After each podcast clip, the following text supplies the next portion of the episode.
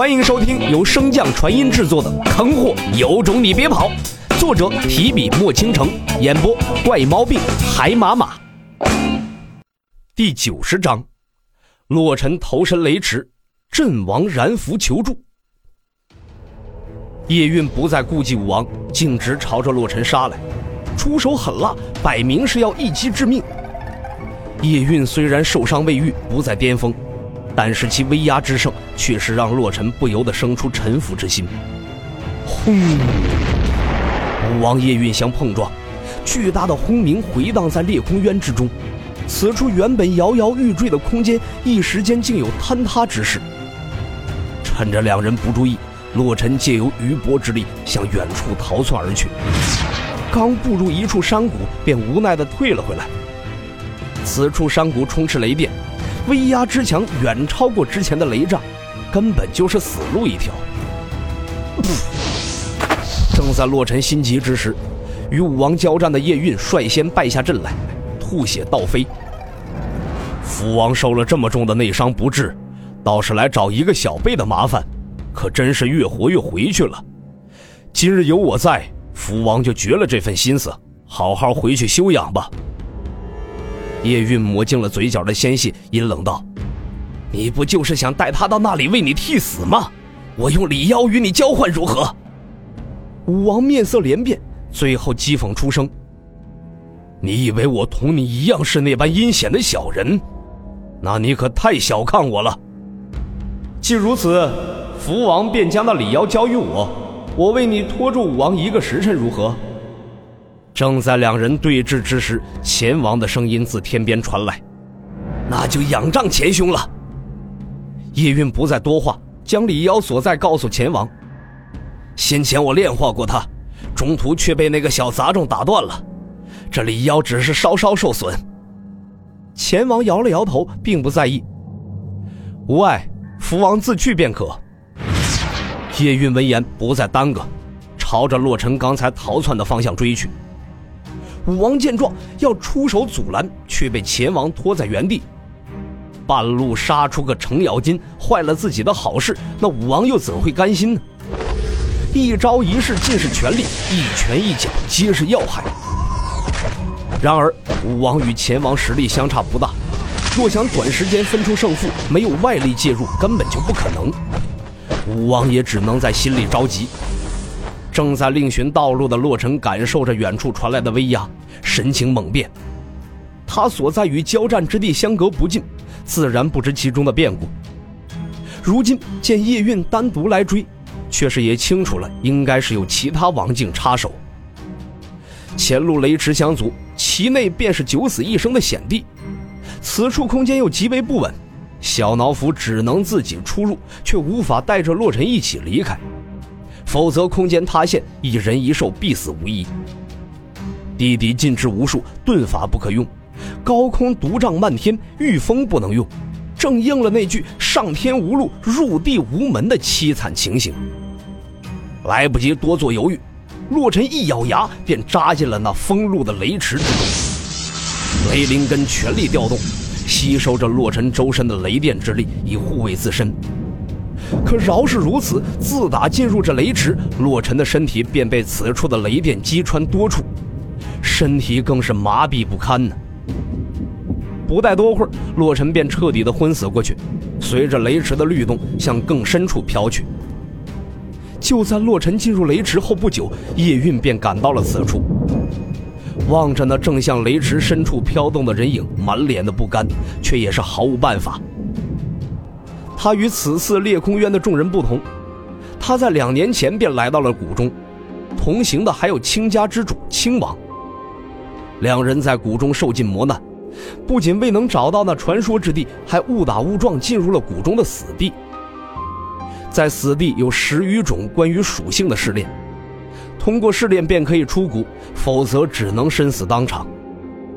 当然，并不只是一个选择。用他人之命换自己一命也是一条生路。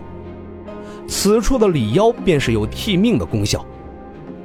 当时叶蕴能够出谷，便是因为亲王，而亲王入的正是雷池，与此处的威压极为相似。这么轻易便死去，真是便宜你了。叶韵呢喃了一声，便朝着武王二人交战所在飞去。亲王入雷池都没能出来，叶韵自然不担心洛尘能够在里面活下去。就在叶韵离开不久，身体残破不堪的洛尘忽然动了一下，身体中有一只迷你白虎缓缓飞出。唰！武王，先前你数次维护那小杂种，可有想过今日？砰！武王被叶韵和前王再次联手击退。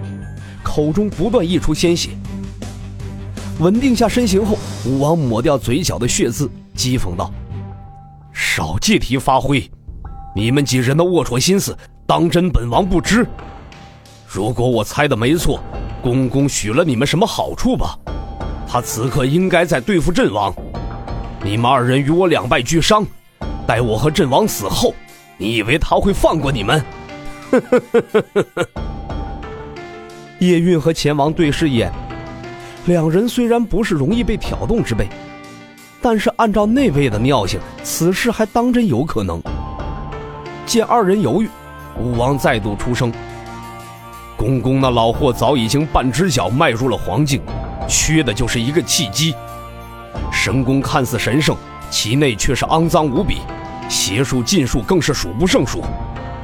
以王境入阵入药。”来帮助他冲破黄境这等事，他必然能够做得出来。父王将那洛尘杀了，你我三人并无生死之仇，不如一起联手抵抗公公。两人对此提议虽然认同，但是也不会全然相信武王。都已是数百岁的年纪，什么尔虞我诈没见识过呀？叶韵沈笑一声，没想到武王也是贪生怕死之辈呀。我二人到时候不用武王多虑，还是多想想你自己该怎么活下去吧。言罢，叶韵再次出手向武王所在攻去。前王亦是放弃杂念，为他压阵。唰！另一处山谷之中亦有大战爆发。只见半空之中立着一位鹤发童颜的老者，正打出一道道法术轰击山洞。而山洞所在却有着无尽的浮光弥漫，挡住不断袭来的攻击。山洞之中有一持浮尘驼背的老道，口中正念念有词，细细听来却不是什么咒语，而是骂人的脏话。这狗日的呀，竟敢暗算老道啊！无量天尊在上，定要这下三滥的小人不得好死啊！不。死了也要入刀山地狱，受那无尽的酷刑，永世不得超生啊！师兄啊，你说你跑去别的大陆干啥呀？害得我只能被这些阴险的小人算计。师兄啊！如若严阵在此，定然能够认出，这位满口脏话、极爱耍宝的老道，正是他的师叔阵王。阵王并不擅长阵道，而擅长符道。阵王之名原属司徒明，只是被他不要碧莲强行占用了而已。符王不好，自然不是，只是叶韵已经尊号福王，两个尊号音调相同，自然不好再用。这老道之前被公公偷袭，受伤颇重，如今只能躲在这山洞之中，靠着自己的家底儿抵挡。但是符咒的消耗速度远超过老道的预计，由此可见。公公虽然只是刚触碰到黄境的门槛，但是他的实力已经远超王境了。师兄呢，你不在可管不着我了。生死关头，我只能用这通天符箓了。老人碎碎念了一句，便放弃了疗伤，取出了一张血红的符纸，双手掐诀，对他指指点点。随着老道手指缓缓移动，那符纸之上有着金色的笔迹显现而出。起！一声暴喝，血红的符纸悬于半空之中，猛然散发出了耀眼的红光，径直穿破了裂空渊的禁制，朝天空射去。山洞外的公公也被这突如其来的变故吓了一跳，摸不清这红光的作用，也只能向远处暂避。唰！裂空渊外气阁中。一个正在打铁的中年壮汉，看到那似乎要染遍天地的红光，面色急变。不是去了裂空渊吗？怎么会遇到灭门之危？难道……